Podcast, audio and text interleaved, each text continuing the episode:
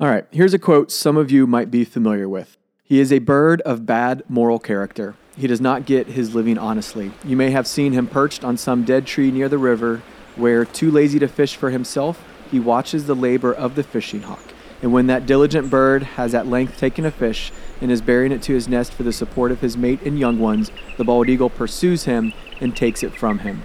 With all this injustice, he is a never in good case, but like those among men who live by sharping and robbing, he is generally poor and often very lousy. Besides, he is a rank coward. Hey, y'all, I'm Paul Sievers, interpreter with Great Parks of Hamilton County, and you are listening to Take It Outdoors, a Great Parks of Hamilton County podcast. And this is a show where you can enjoy the outdoors through your headphones. On today's show, we'll be talking about bald eagles and their benefit from land conservation.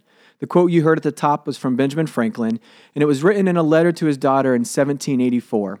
Some of you may have heard that Franklin proposed the turkey as a national symbol.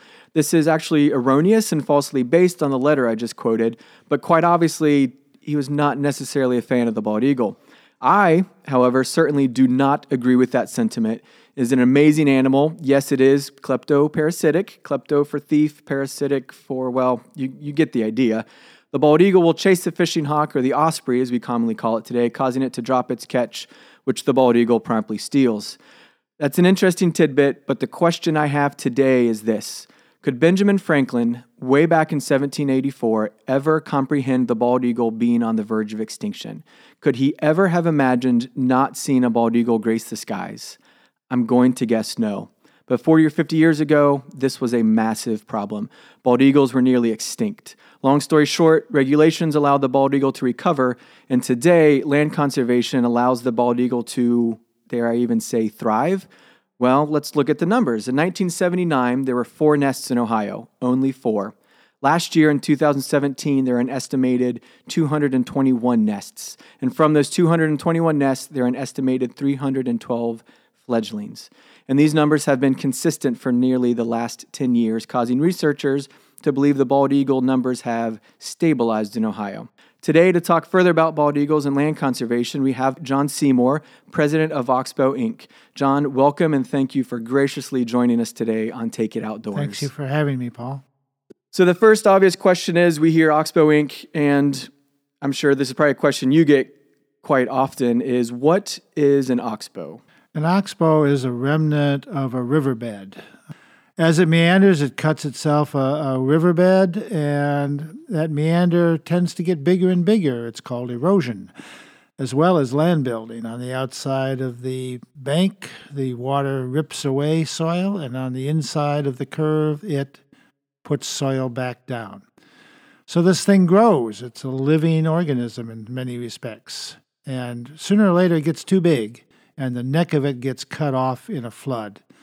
The remaining dry channel now, it was a channel, it's still deep, it still holds water, that becomes an oxbow lake.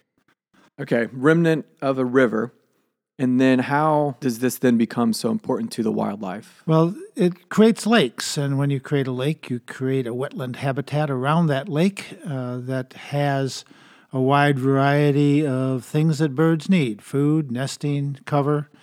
And these are things that uh, oxbow lakes create. They are found all up and down the Mississippi system. There's not too many on the Ohio because Ohio is a relatively young river. So, where then exactly is the oxbow? I mean, if people wanted to head out that way, where would they go to find the oxbow? Um, most people have actually driven through the Oxbow many times. Uh, they take uh, 275 around through Indiana and over into Kentucky to head for the airport. They've gone right down the middle of it because it's the last three miles or so of I uh, along I 275 as you head into Indiana.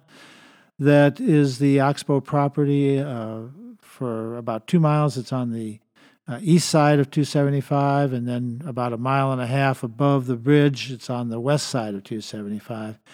Best location is that the exit 16 off ramp of 275 is pretty much located right in the middle of it. And uh, so you head off right. So we're, we're right outside of, of Lawrenceburg. Uh, Oxbow property, most of it's in the state of Indiana. and we butt into uh, Great Parks property in the state of Ohio. Right. And if you want to find Shawnee Lookout, they're obviously, like he said, they're connected. Um, but if you stop, one exit from Lawrenceburg is Kilby Road, and you can find Shawnee Lookout off of there. We have the Oxbow then, and we have now Oxbow Inc. So, how did that come about? Oxbow Inc. Be- began uh, following the Save the Oxbow Society. The Save the Oxbow Society originated in 1985 when there was a threat to build a barge port in the Great Miami River uh, basin in the floodplain. And when that was proposed, a group of people got together and started to organize a letter writing campaign to protect that area, which was primarily at that time farmland and Oxbow Lake. By doing this, they actually did get the idea of the barge port canceled. And in 1986, they decided that if they needed to do this again, they would probably be doing it every two years for the next harebrained scheme that somebody wanted to build something in a floodplain for. So they formed another organization, which was called Oxbow Incorporated, for the express purpose of protecting and improving the floodplain at the confluence of the Great Miami River and Ohio River. So I like that. Then you, it wasn't a we stopped it, yay, good job. It was a well, let's continue on. You know, you mentioned floodplains and wetlands, and wetlands is a term that a lot of times it has a connotation of we're missing them. Um, I know certainly there used to be far more wetlands than there are today. Why are those so endangered? What's happening to all of them? Well, wetlands are the basically the first place you look for flat ground that nobody wants and is really cheap. Uh, and all you have to do is fill it in or drain it, and you can build stuff on it. The uh, realization that this might not be such a good thing has occurred only relatively recently. Way back, 85, people came together, they conserved all of this land and it seems then that it wasn't just like you mentioned farmland, so it wasn't just a hey we saved this land, but at this point you've even improved it back to I mean, there's no farming there I assume anymore, so it's actually been then improved back to native wildlife and, and flora and fauna, correct? Uh, not right. That's not right. okay. Uh, there's quite a bit of farming still there. We farm 400 acres of the 1,400 acres we own. Um, so we do include farming. When we were formed, we were formed by conservationists, truly, uh, but we were also formed by other people that wanted to protect the floodplain for different reasons. We had people that were for, helped form the organization who were hunters who had hunted in the far, in the bottomlands for decades, and maybe their grandfathers taught them how to farm there. maybe their fathers taught them how to fish in the ponds. Uh, farmers who farmed the land wanted to see it preserved. They'd been in the farms had been in their family for 150 years. Uh, these groups of people are not necessarily all that compatible sometimes, but we formed an organization that looked at how all of these outdoor uses could be put together and kept uh, appropriately. So we formed an organization where we do have hunting allowed in very controlled fashion. We have fishing allowed. Uh, we have agriculture that takes place, and yet we are a nature preserve. So the moral is a community with seemingly opposite ideas can come together for a greater good and purpose. They can and, and do, and the idea of suburban uh, wildlife areas is a very important one. We have obviously an idea of wilderness and what wilderness does for us. Wilderness is very rare and very difficult to preserve. Most of the land in this country is near suburban areas.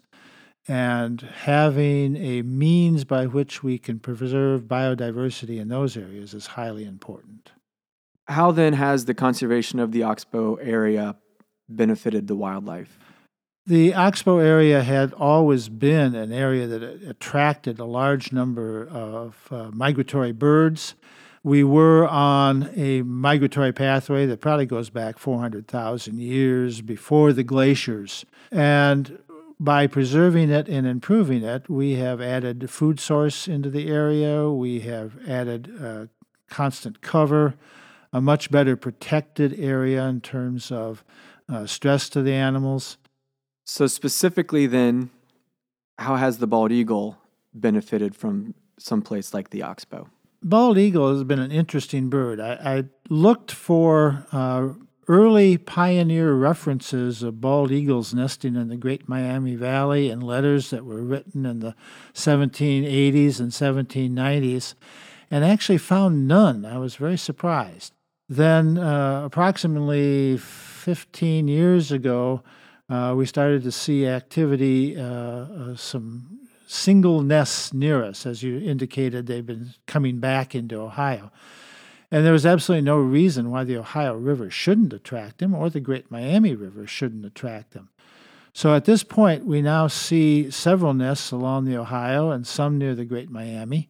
Uh, my estimate is if I go out there during most seasons of the year, every third trip I'm going to see a bald eagle at this point, they're, they're relatively easy to see, although it's not a given. The interesting part is many people will see a bald eagle and not know they've seen one because most people don't know that there is an adult and a, a juvenile plumage. And the juvenile plumage lasts for four years. I mean, that's very interesting that you mentioned going back to see that there aren't references to the bald eagle in this area. So that tells me that, you know, these eagles were potentially in other areas that are now, for lack of a better term, uninhabitable to them.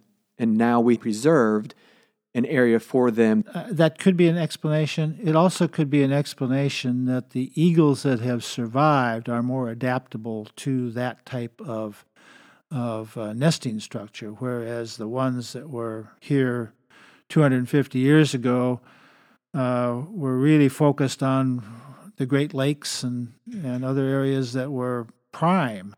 Today, what challenges, you know, obviously you guys have, have worked for over 30 years now on to preserve um, so much of that area, but what challenges do you still face today? Our, our challenges are the challenges, I think, of every organization like the Great Parks. Uh, invasive plants are, are, a huge challenge. Uh, they choke out the natural habitat. Insects that are causing destruction of various trees.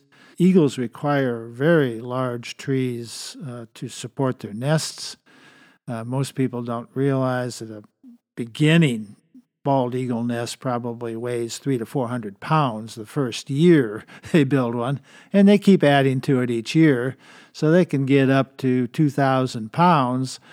That and people's inability to care for the land, such as leaving trash around and things that can cause animals damage, snares, fish nets, um, fish lines, hooks, things like that. Uh, so, all these challenges that all the parks face and we face uh, in keeping that habitat as receptive to animals, particularly the bald eagle in this case, are some of the biggest challenges we have.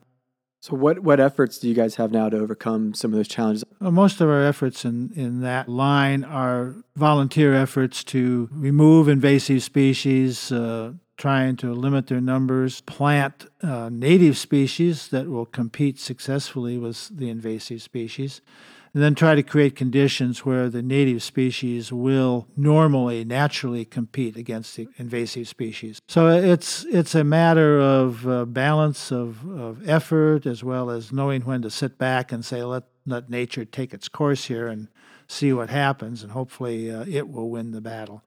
So you guys recently had a new purchase of 435 acres. How does this play into you know your conservation efforts, what you guys are all about, and why is it why is it so significant? It actually finally completes the dream that the formers of Oxbow had, uh, which also included and were mo- mentored by uh, several naturalists within great parks. Uh, to try to protect the entire floodplain of the Great Miami River. With the acquisition of 400 acres, we now touch. So all the property that Great Parks is protected, uh, all the property we're protecting, uh, touches together in a large along a large border. And if we add all the protected area uh, that we protect that Great Parks protects as and conservation easements and as Shawnee Lookout, that whole number exceeds 5,000 acres. Big news. I mean, that's a wonderful thing that, I mean, that fragmentation is now. It's all together. Yeah, and everything's together. And I mean, 7.8 square miles. I mean, that, that's a big deal. Bottom line then, you know, 33 years ago, if that barge port had been developed, would we see all of the animals and the plants that we see when we can, you know, when we go to the Oxbow, when we go to Shawnee Lookout? And do you think that, you know, like you said, about every third time you're there in that area, you'll see a bald eagle? If that barge port had been put in place, would you see a bald eagle every third time you went? I, I certainly don't think you would. I don't think you'd see hardly any in the immediate area. If you look now along the Ohio River and look at the barge and storage facilities, essentially imagine that played out over a approximately a thousand acres with parking lots, uh, large levees to keep water out, and you would find that there really wouldn't be any habitat there to support much of anything.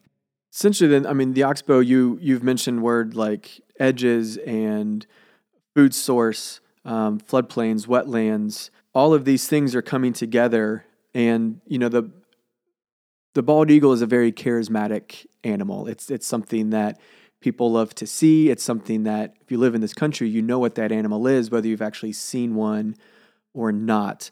And you know, through efforts like Oxbow Inc., there's being land that's being conserved and preserved for them so how then with, you know, when you take a charismatic animal like the bald eagle and you begin to conserve and preserve area for them, is there a, you know, in one sense of the way, a trickle down effect? I mean, not that the bald eagle is a greater animal than anything else, but you know, when you look at one animal and you say, "Hey, we can save this animal," how do other things benefit then that surround that that are a part of that ecosystem?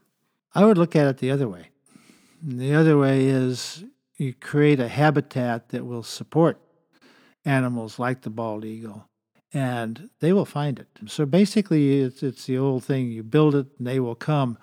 If you p- create the habitat, protect the habitat, animals will come to it. Uh, Oxbow is rather unique. I said there weren't that many oxbow lakes in the Ohio system. They were on a, a minor migratory pathway. Uh, we have a, a bird list, a species list in the Oxbow of 290 species of birds, which is more than most national wildlife refuges have. It's a good place to go bird watching. It's a good place to go bird watching. You know, a lot of times when we think of conservation, we might see an area and say, this is an extremely important area. We must preserve it because there's this, this, and this, and this here. Am I wrong in saying that in some ways the Oxbow, I mean, like you said, if you build it, they will come, that not that it was an important area, but almost through its preservation became an even more important area. Is that am I off in saying that? Well, no, you're you're not because as the very first thing I, I, I think I said, or very one of the first things, was that our mission was to preserve and protect and improve. So again, it's this idea that what are seemingly differing ideas are actually coming together and working pretty well together. Well, I, I said about, uh, we, we talked about wilderness, and wilderness is rare. Aldo Leopold pointed out that there wasn't that much wilderness. It was great to save wilderness, and it needed to be saved, but if you really wanted to work with the land, 95% of the land was in private hands. And that's the land you have to work with to really keep species safe and alive. So I am here at the Miami Fort Trail at Shawnee Lookout. I'm at the very end of the trail and I'm at the point and I can see to my west is the Great Miami River. I can see where it flows south and meets the Ohio River. And right at that confluence, um, I found a bald eagle. He's perched in a tree. Um, a lot of the Whitewater River right now and the Great Miami River is actually frozen. It's only about 15 degrees out here. Um, so he's well in the distance, but I can easily identify him because of that white tail and the white head. Um, I've been standing out here for about an hour and I saw him kind of uh, fly around right there at the confluence and finally perch. Here at this, at the confluence here at the, the Great Miami and the Ohio River, um, this is a wonderful place to find bald eagles. Obviously, I'm, I'm looking at one right now. Um, and I've seen them here numerous times. The most memorable was uh, at a winter hike in 2015. I was with a group of about 20 people, and we saw one down um, by the Great Miami River, and then a second one joined in, and they moved up the hill until they were only about 25 or 30 feet above our heads. It was just an incredible um, an incredible moment and i'm so glad that there were 20 other people there to experience that moment with me and i know that um, that's a moment that none of us will soon forget 50 years ago if we were talking about this subject it would be very doom and gloom we'd be talking about how few bald eagles there are and how their species is on the brink of extinction today though in 2018 we can talk about this in a very positive light of how bald eagles have returned and how their numbers are stabilizing and how we can head out into nature and find them and see them and enjoy them. That's our show for today. Check out Shawnee Lookout, Campbell Lakes, Armleder, Avoca, Woodland Mound, Fernbank, Winton Woods, all places you can find bald eagles. And for more information on those parks, visit greatparks.org. John, I thank you for joining us today. Appreciate being here. Thanks for inviting me. For more information on the Oxbow, visit Oxbow Inc. That's O X B O W I N C dot org. And thank you, listeners, for joining us today as well for Take It Outdoors, where you can explore the outdoors through your headphones. Check us out next month for our next episode. Until then, I'm Paul Sievers. Get outside, enjoy nature.